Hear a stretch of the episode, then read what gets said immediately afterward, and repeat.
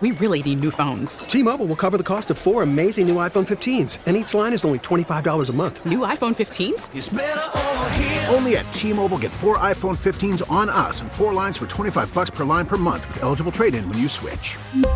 Minimum of 4 lines for $25 per line per month with auto-pay discount using debit or bank account. $5 more per line without auto-pay, plus taxes and fees. Phone fee at 24 monthly bill credits for well-qualified customers. Contact us before canceling account to continue bill credits or credit stop and balance on required finance agreement due. $35 per line connection charge applies. See T-Mobile.com. They haven't won a World Series in a century or so. So what? They're here. Every April, they're here. A 1-of-5 or a 7-of-5, there is a game. If it gets rained out, guess what? They make it up to you. Does anyone else in your life do that? It's time for Hit and Run. Don't try to strike everybody out. Strikeouts are boring. Besides that, they're fascist. Throw some ground balls. It's more democratic. Cubs and White Sox conversation every Sunday morning till Cubs first pitch. Any bet against my Sox this series is a sucker bet. Of course, I'm not a gambling man. Hosted by Matt Spiegel. I want the absolute truth here. Are you 100%? Yeah, well, about something like that. You better. You want to make this team. Connecting with you, the baseball fanatic. There's no crying in baseball. No crying. Hit and Run on Sports Radio 670 The Score, 670thescore.com, and the radio.com app. Ba-da-ba-bum, ba-da-bum, ba-da-bum. Well, we made it. We made it all the way through the 2019 baseball season, and the producers of This Week in Baseball have never even gotten in touch, nor have filed what I thought was the inevitable lawsuit, as we use the This Week in Baseball intro music to start the show and the This Week in Baseball closing music to end the show. We made it! I think that means that we can keep it next year if this iteration of Hit and Run returns. Good morning, baseball people. It is Sunday, the 28th? No, 29th. Of September. Thank you so much.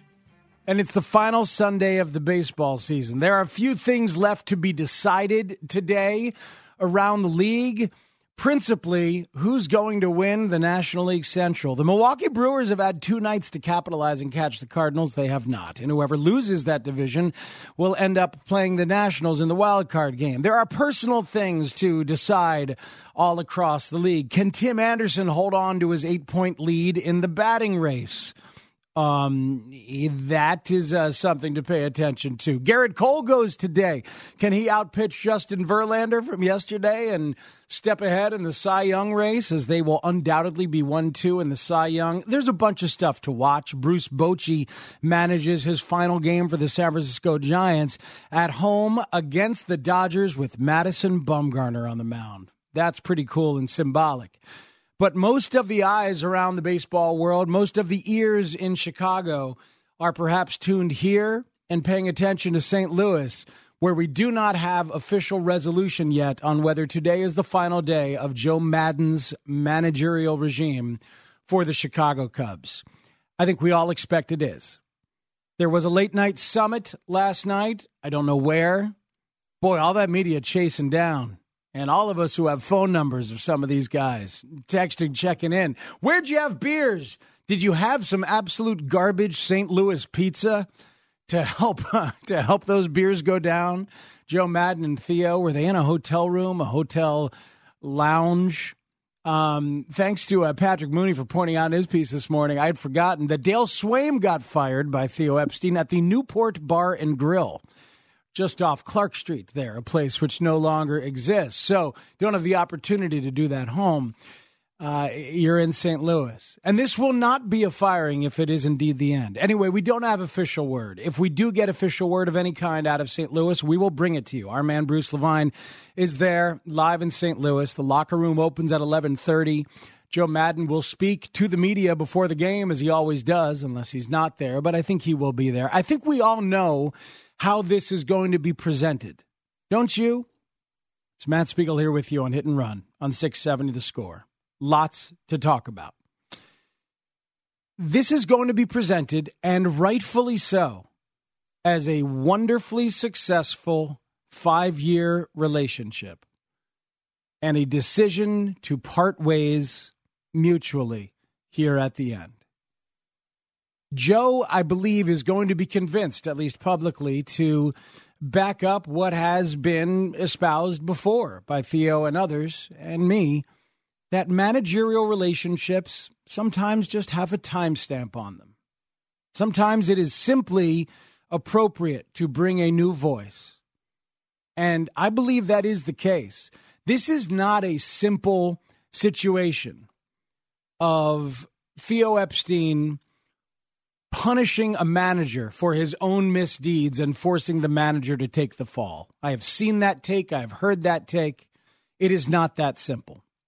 This is not a simple situation of Joe being built for a young team and having lost his effectiveness and him being the difference between this team making the playoffs or not, winning the division last year or not. I've seen that take. It's not that simple. But guess what? In this blame pie, there is a big old slice for everybody. There's a slice of blame available to the players themselves, of course.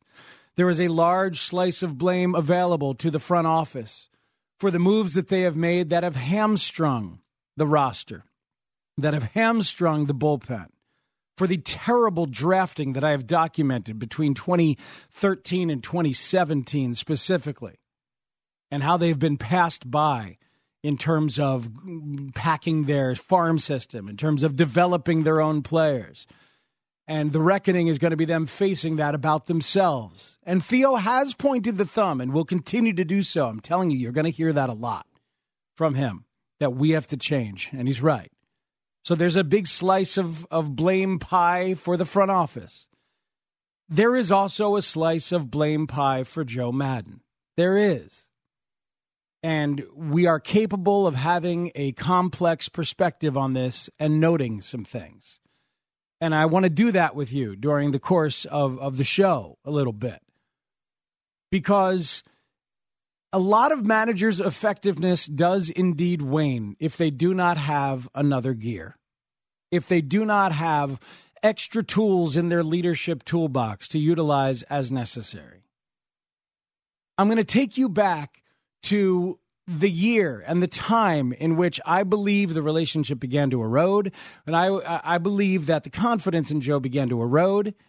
And it is 2017. It is during the year of the World Series hangover. And just how long it took for the Cubs to emerge at brunch that year and play decent baseball. It took a long time. And at the same time, there was another hangover happening in Cleveland. Do you remember how bad the Cleveland Indians were, similarly, at the beginning of 2017? And then during the course of 2017, and this was pointed out to me by several, Terry Francona adjusted massively, hugely. Terry Francona adjusted in Cleveland. He revamped how he did certain things. He restructured how the locker room ran. He created little committees within his players of how to deal with certain things. He basically aggressively set the communication systems ablaze in that clubhouse and made people on edge, made players accountable, and woke them the F up. That's what Terry Francona did that year. And perhaps you remember, I think the Indians won, 23 games in a row in that August? And yes, they lost in the playoffs and did not win, did not get back to the World Series. But the point is, that display of leadership adjustment immediately in the year following is something that Joe Maddon did not show then, something that Joe Maddon did not show 2 years ago, and it's something that Joe Maddon did show a bit this year on demand, on very clear demand. He did change a little bit, did some things differently by his own admission. He feels like he learned from them, he grew from them, because he was asked to change, because his default had stopped working. Now, as I say, there's blame for everyone. But you have watched this team and you have seen the worst base running team in baseball, making the most outs on the bases of anybody. You've seen one of the worst defenses in baseball. You have seen a team asked to play with urgency, to play as if March was November from the get-go, and it completely backfired. They did not play with an edge. They did not play with urgency. These are leadership issues. And it's not only Joe responsible for the leadership. It is the players and the veterans, and Joe has allowed the veterans to run that room. The veteran mix and the player mix is not right. It's not right in terms of personalities. It hasn't been right for a while. And when it's not right, it's the manager who has to adjust, the coaching staff who has to adjust. This is why the front office has changed coaches over and over and over again. Some of it, of course, is specific hitting issues, but a lot of it is trying to find the right personality mix so that room has an edge of accountability to it. So those players show up knowing they better give their best or else their butts will find the bench. And this has not been the demeanor of these ballplayers. It has not. Joe is a terrific, legendary manager who will be a legend in this town forever and should be. I think Joe will end up in the Hall of Fame, and I think he should. But sometimes if the player mix isn't correct with what you need in terms of leadership, it is up to the manager to adjust. He was asked to do so on demand, and it didn't really work. It's time. It is time. So all these things can be true, folks. This does not absolve the front office, nor does Theo Epstein think it absolves the front office. It does not absolve the players from not improving on some level or bringing their best on some level or adjusting and being selfless situationally on some level. It does not absolve anyone. But you learn and you grow and you evolve as a leader. And I think a little bit more was necessary from Joe over these last 3 years. And I say that, and a lot of you do know this and remember this. I used to talk to Joe every week as the midday host here and absolutely loved those conversations. I've gotten to know him off the air. Absolutely loved the conversations. I have learned a ton about baseball from him. I respect him incredibly highly as a baseball guy. And those have been some of the greatest conversations of my professional life, is to talk baseball with him weekly. This is all true. But this team needs something.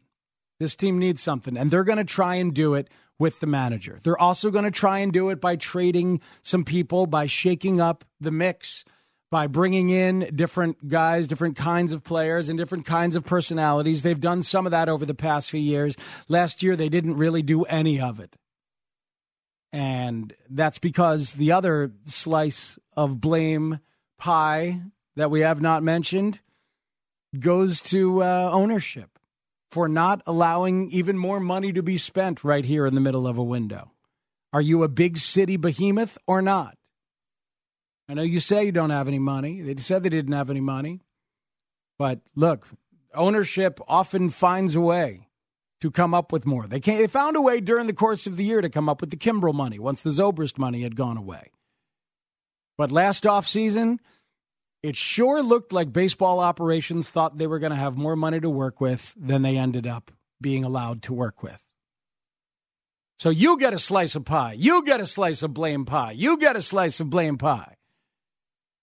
Everyone can share. And I think this will be the end of Joe's regime, and I think it's time. And I also think he was brilliant and forever changed the expectations, was part of the expectation change in this town.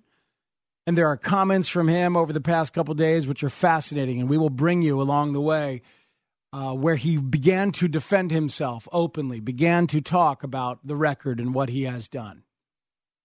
And Joe will speak again. I assume that we'll have clarity on the situation before the game today. And if not, it'll be after the game today. But I think everyone at this point will be surprised if there is more to the Joe Maddon era. But remember, this will be presented, and rightfully so, as the understandable end of a very successful 5-year relationship. Let's open the phone lines and talk to you right now at 312-644-6767. You can text me at 67011. You can find me on Twitter at MattSpiegel670. And we have time to talk to you, Cub fans, about the Joe Maddon era. But I'm also going to open it up, really open up the whole show to you, the callers, to you, the texters and interactors, to talk about this season, things that we have learned about the White Sox and the Cubs. And that is going to be a running theme for this entire show. I want to know, and I have mine, that's for sure, but I want to know what you think is the biggest lesson you have learned from this White Sox season about them, or about the game as a whole. I want to know what you feel is the biggest lesson you have learned from the Cubs season, about them, about the organization, or about the game as a whole. Because this game, what I love about it, what so many love about it, is we are always learning. There is always stuff to pick up. Joe Maddon talks about growing over these past couple of days. He feels like he has grown from this year. Theo talks about learning. The smartest guys in the game talk about learning constantly, growing, evolving, and picking up more. I want to know what you have learned. The biggest lesson you've learned from this White Sox season about them or about the game, and the biggest lesson you've learned from the Cubs season about them or about the game. I've got a few.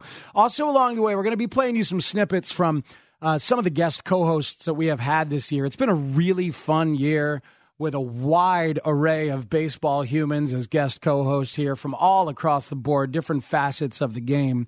And I've got some snippets I want to play for you to highlight some of those weeks in the past and some of those things that are applicable to the news of the day, to the conversation of the day. So you'll be hearing some of that along the way.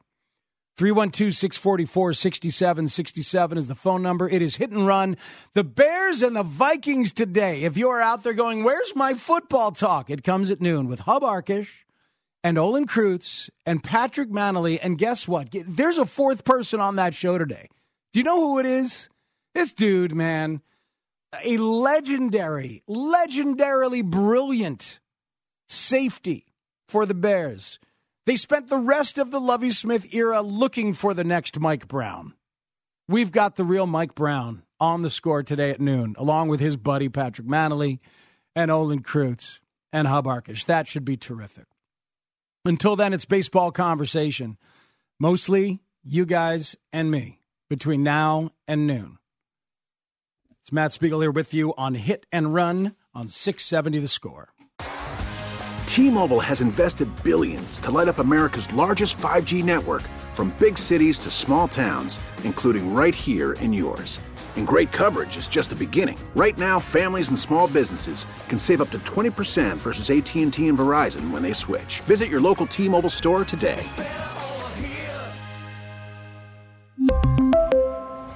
Plan savings with 3 lines of T-Mobile Essentials versus comparable available plans. Plan features and taxes and fees may vary.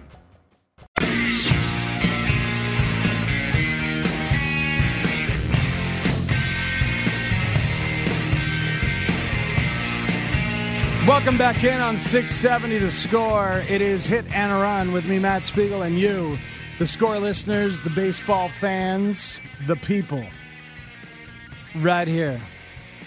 Talking about the situation, where the Cubs are, where the contracts are, where the roster construction is, and how everyone plays a role here. This is not a simple manager must go to absolve front office of blame. They have blame. They receive blame. They know they have screwed up some things and will work on it. And I have detailed those here.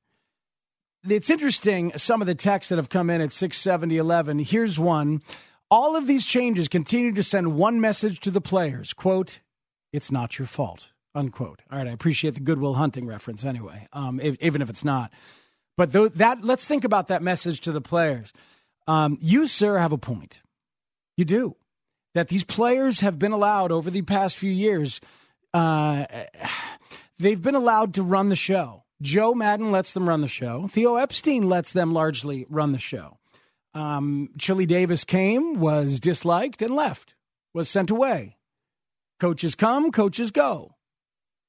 And all the while, the players, and this is really true throughout the game and throughout a lot of sports, isn't it? The players get enabled. The players are given everything that they can possibly be given. They are. Also, the facilities give them everything that they could possibly want with this incredibly beautiful clubhouse and the party room and the music room and the dietary just delights that they have and the massages and everything. They're given everything. And this is the way of the world and the way of sports. I get it. To balance that, to the texter's point, you need them to be accountable to leadership, accountable to somebody.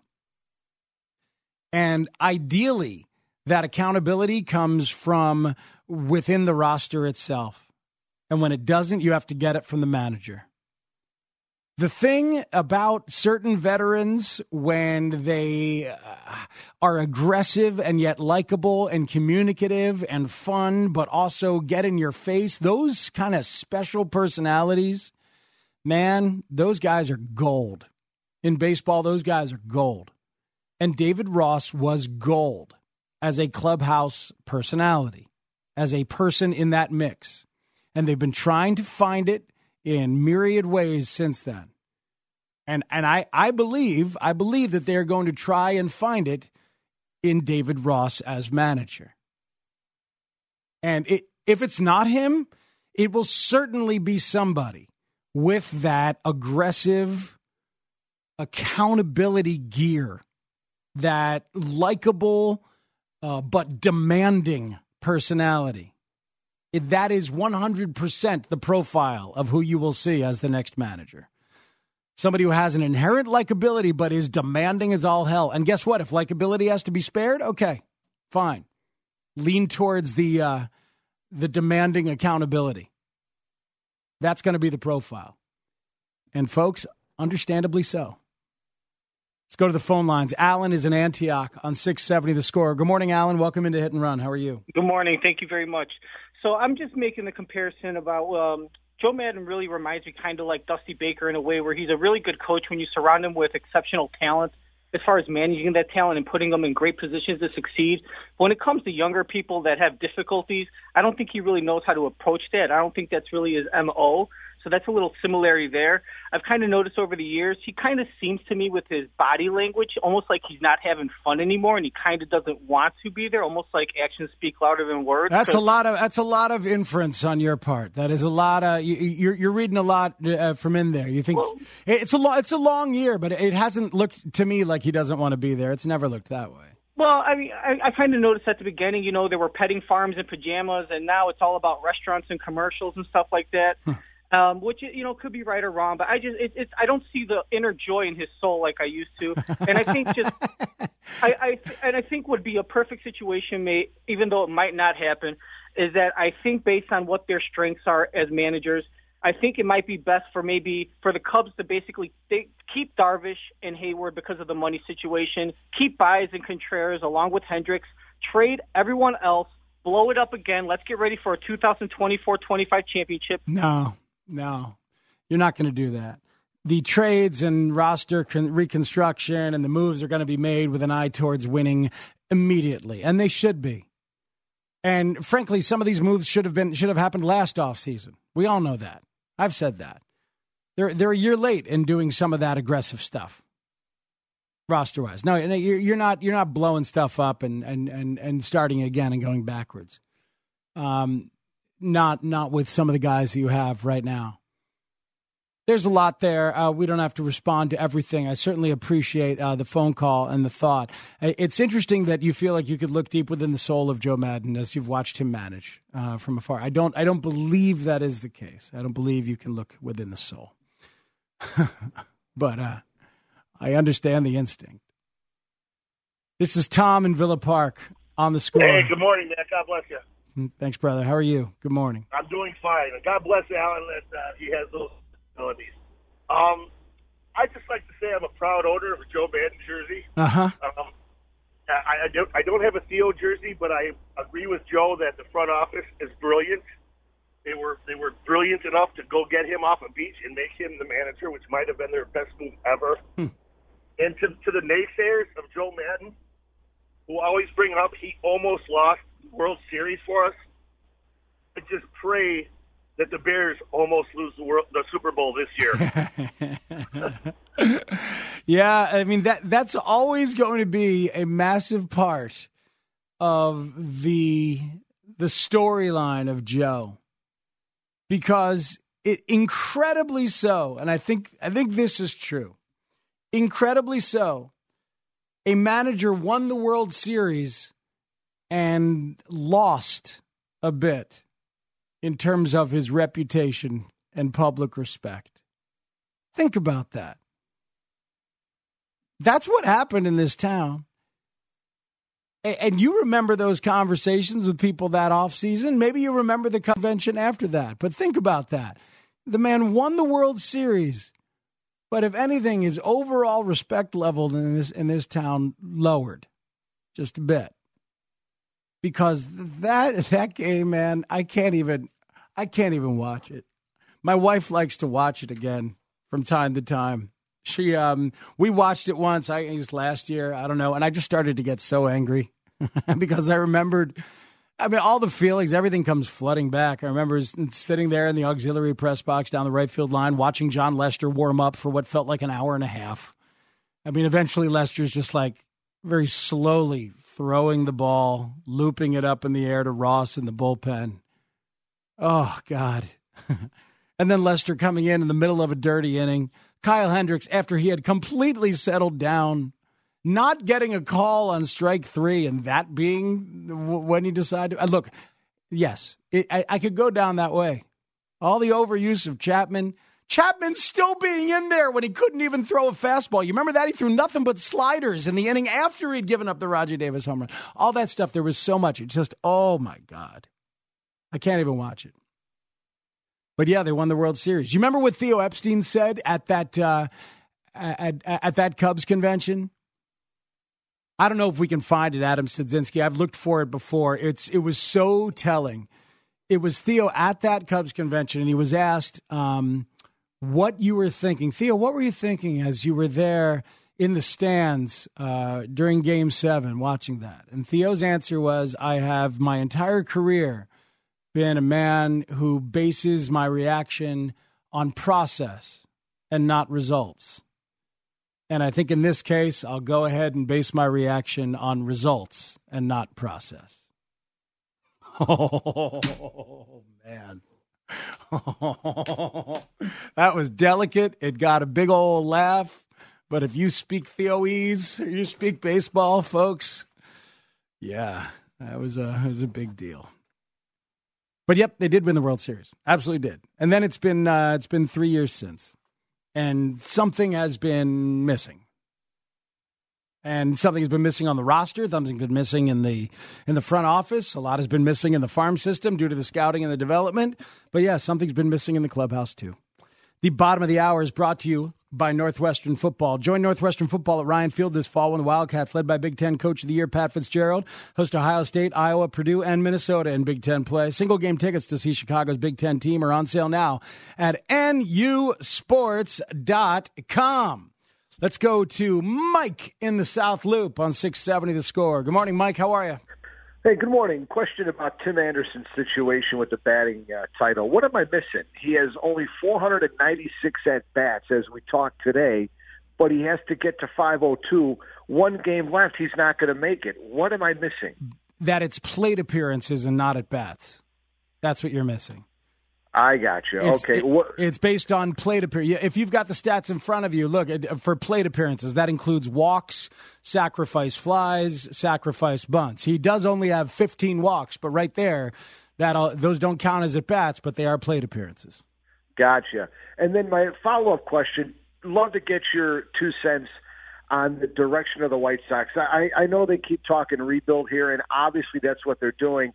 But I'm just one that has never had faith in Rick Hahn or Jerry Reinsdorf to really spend the money on quality guys. Either they don't want to spend it, or in years past, Hahn's missed it many times on the free agency market. I'd like to get your thoughts. How much do you really believe that this ball club will be competitive? And when I mean competitive, be in the hunt for a wild card or a division with 7 to 10 games to go at the end of a regular season in the foreseeable future. Mike, it's time. You deserve it. Sox fans deserve it. This is the aggression must happen. The success must happen in this offseason. They wanted to spend money last year. They just failed. They wanted Manny Machado. They just didn't get him because they drew an arbitrary line in the sand between $250 and $300 million. They didn't think anybody was going to give it to him, and somebody gave it to him. All right, well, anyway, here we are. You've moved on. Tim Anderson's been allowed to play short the whole year and has been tremendous. You have discovered a lot of things, and you should feel good about a lot of different components of this team, but you have work to do to fill out the depth, and you have work to do to complete what could be a very good offensive lineup. You need on-base percentage. You need guys who walk. You need guys to get on base atop your order or perhaps the bottom or just anywhere, somewhere. And you need to spend some money. And you need at least one top-of-the-line starting pitcher, and you could argue two. But if Michael Kopech is there, if you've got Kopech, Cease, Giolito, Lopez, and Giolito is an ace, a flat-out ace, and you add Dallas Keuchel to that mix or Wade Miley to that mix, somebody like that, very interesting. I'd have no problem if they add another starter to the mix and take the heat off of guys like Cease and Lopez to be necessary 30-start killers on a contending team. Could always move somebody to the pen. Could always make somebody a swing guy, especially when they're young and cheap like those people. So maybe they'll get two starting pitchers. But it is time. It is time. It's time for you to get some aggression and some success in terms of free agency. And there may have to be a trade or two made as well. This is the thing, man. The offseason for both of these teams is going to be fascinating. Inside the Clubhouse will be here for you every Saturday from 9 to 11 with Bruce and usually myself. And looking forward to that. Hit and Run goes away, but we'll come back. And then I'll be around. I'll always be here. And the thing is, this offseason, the White Sox and Cubs both have to nail it. They both have to nail it. And if they do both nail it, they both should be contenders again next year. And it should be an incredibly compelling regular season next year. 670 The Score is where you are. 670-11 is the number to text. Speaking of Tim Anderson, he has that 8-point lead in the batting race. He has 15 walks. That is the fewest for a batting champion if he wins it. Since, take a guess, Adam Stadzinski. What year do we have to go back to find a batting champion with 15 walks or fewer? How far back? Further. Listen, I'm going to say for 30 years? Further. 50. Further. 70. Further. 100. Further. No way. 1902. Napoleon Lajoie, one of my favorite names ever. Nap Lajoie, in 1902, had fewer walks than that when he had, I think, 370-something to win the batting title. It's been 117 years since a batting champion has had as few walks as Tim Anderson's going to have. Back to the Theodore Roosevelt administration. Thank you very much. Did you look that up to be sure? I did. That's who I thought it was, but I wanted to be 100% sure. Well, yeah, McKinley got shot in 1899, and then Teddy carried a big stick and spoke softly for a while after that. But that's not here. It's neither here nor there. But a hell of a year for Tim Anderson. Hell of a year. 670 The Score is where you are. My man Chris Kampka has joined us all year long and will join us next for Camp Connection statistical nuggets on the Cubs and the Sox. And I hope they're year-end kind of things, but I don't know. I do not direct the man. I let the Sultan of Stat from NBC Sports Chicago do his job. No resolution, no clarity quite yet on Joe Maddon, although I think we all know what it is, including him. And our man Bruce Levine is in St. Louis and will give us the very latest as soon as anything breaks. In the meantime, your conversation right here at 312-644-6767. It's Hit and Run on 670 The Score. I cannot be more eager for the day than I am right now. Like I said, this year has been, I know, weird. I mean, our record's not good and we're not in the playoffs, but I really have had a blast. The guys that have been around, it's hard to feign that. I really enjoyed this year, and I've enjoyed my guys every day. And I'll tell you another thing, the young coaching staff.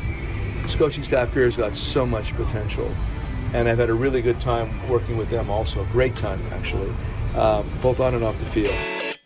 That's Joe Maddon, contemplative the other day before the game. as he has been the last couple of days. He said he's had lots of meaningful, deep conversations with his players because they read, they know. We all read, we all know.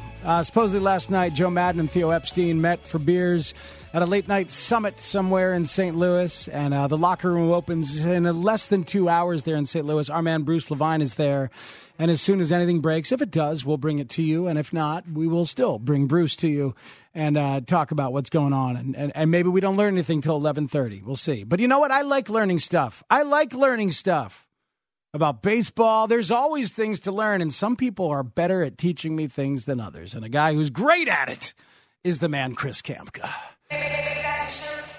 I've enjoyed hearing the Stereo MCs every week. Hell, even when Chris Kamka's been busy working a ball game on NBC Sports Chicago or traveling the world with his wife or whatever, I still will crank Get Yourself Cam Connected by the Stereo MCs just to feel good about my Sunday morning. But right now, Chris Kamka joins us one final time on Hit and Run right here on 670 The Score. What's up, man? What's going on? Yeah, when I hear that song, too, and I'm off, I have to rattle off a couple stats to my wife who doesn't care and random customers in the supermarket. Wherever I hear it, I can't help it. Hey, did you know that 5 different people have struck out 200 men while out? Sir, I'm just trying to check out here in the express lane. I'm not interested. So you've been there before. Okay. I'm glad to hear it. Yeah, it's great to be on here. And, I wish we could have had more baseball after today, but in Chicago, at least. Yeah, in Chicago. But maybe next year, man. Both of these off seasons are going to be fascinating. And, there's what these teams need statistically and in terms of the type of players is kind of obvious, frankly, as we've been able to look at this year full of numbers. Right. I mean, it's right there for you. And easily either one of these two teams might be able to contend next year. You never know. I mean, the Cubs, they're maybe a player or two away from being right there. Maybe if you play this season over again, maybe they go ahead and win 90-something games. Mm, yeah. It's kind of like it's hard to figure it out. As for the White Sox, they're right on the verge. They're right on the verge. You can see some of these guys breaking out this year. You're going to add to them. You're going to hopefully have more health in the pitching next year. You never know. It's true. The White Sox in September lead the majors in batting average. They're second in on-base percentage and OPS in the month of September, man. And you gave me the stat last week. They've these guys, all the important guys, have had hits in most of the same games over the past few weeks. It's been very encouraging for the White Sox offense. Absolutely, and as many games as they've played against the Tigers, it doesn't matter to me because it builds confidence no matter who you're playing against. They're on the schedule and you're succeeding. You're building confidence, and that's important. And it's major league pitching. You have to be good to hit major league pitching. They're doing it, and I'm really excited to see where they go. I guess it is. I guess the Tigers do have major league pitching. I love that the Indians were 18-1 against the Tigers this year, and the Astros were 18-1 against Seattle. It's never happened before. It happened twice in this season in MLB. But that's not why you called, Chris Kamka. That's not why you called. What you got for me, baby? Okay, so we've got a team in this city that's one of 2 teams in the majors with 5 starters that make at least 25 starts. They went from 1 start last year with 10 or more strikeouts to 11 this year. They've hit 89 more home runs than last year, setting a franchise record. They've got 11 players with 10 or more home runs. Mm.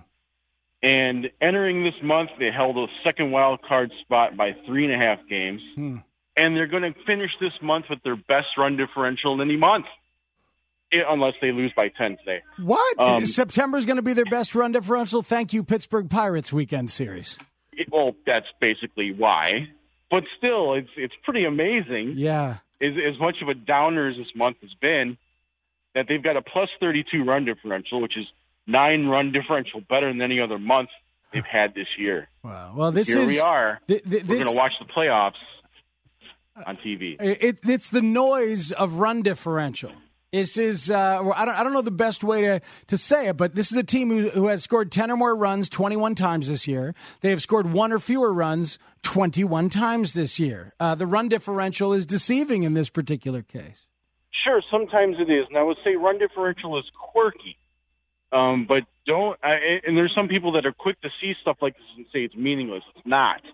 It's a good gauge of how much talent you have. Yeah. A lot of these one-run losses and that kind of thing, those are bad bounces of the ball. Those are that's a lot of luck there. I'd say there's a lot more luck in losing close games than there is about blowing out your opponent, which is a much better indicator of how good your team really is. Yeah. Which is why I'm not going to get that down about their chances for next year.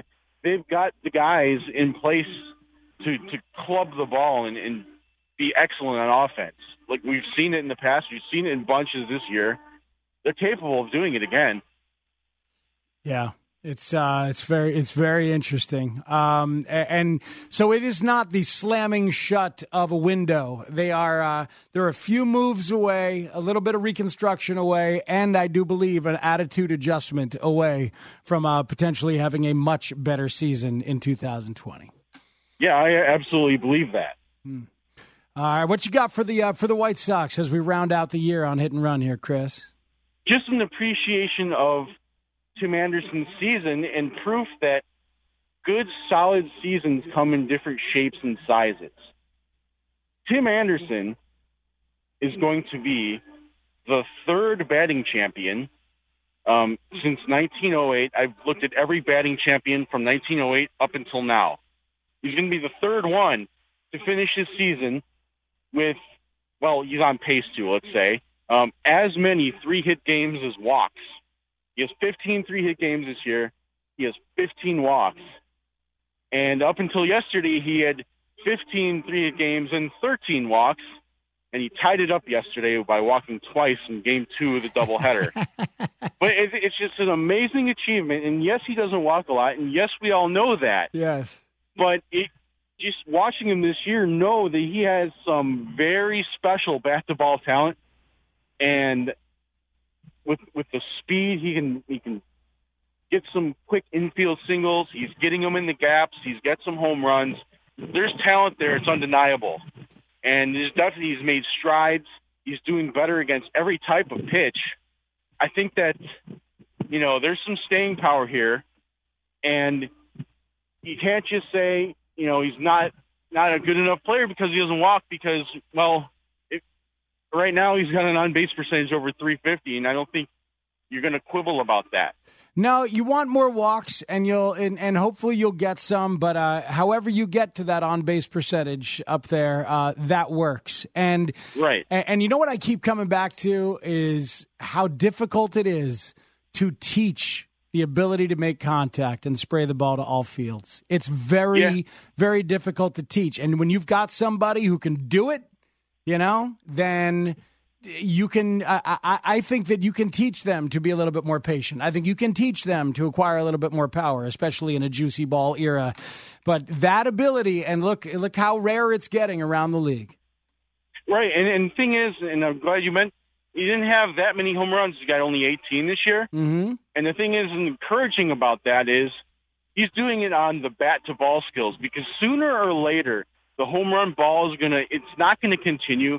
Major League Baseball is going to say, hey, like, this is ridiculous, and we have to get back to some little amount of normalcy here. Yeah.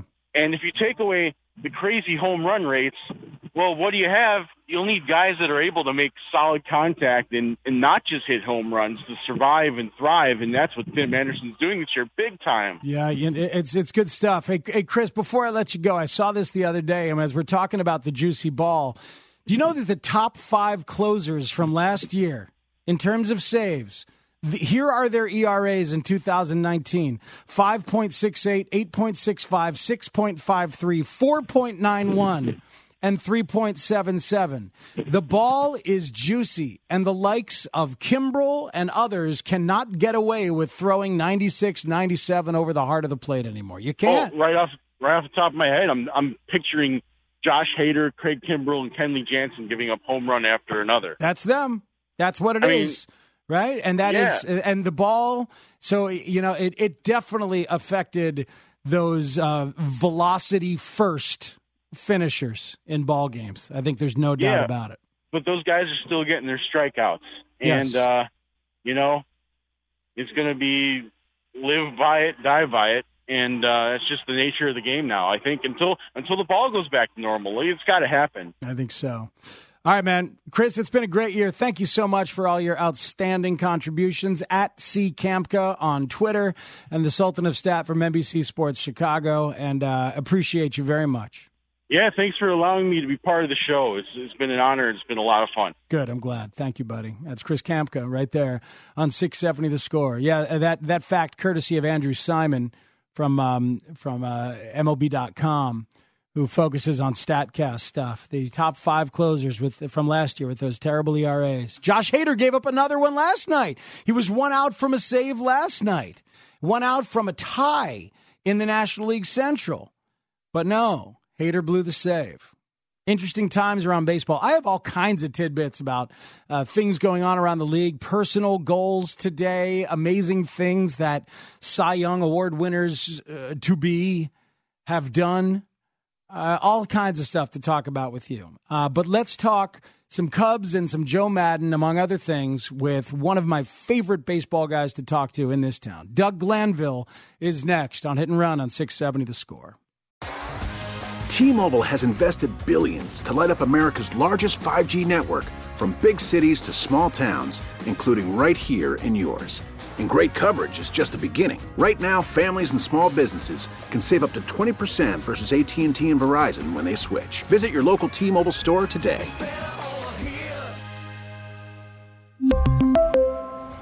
Plan savings with 3 lines of T-Mobile Essentials versus comparable available plans. Plan features and taxes and fees may vary.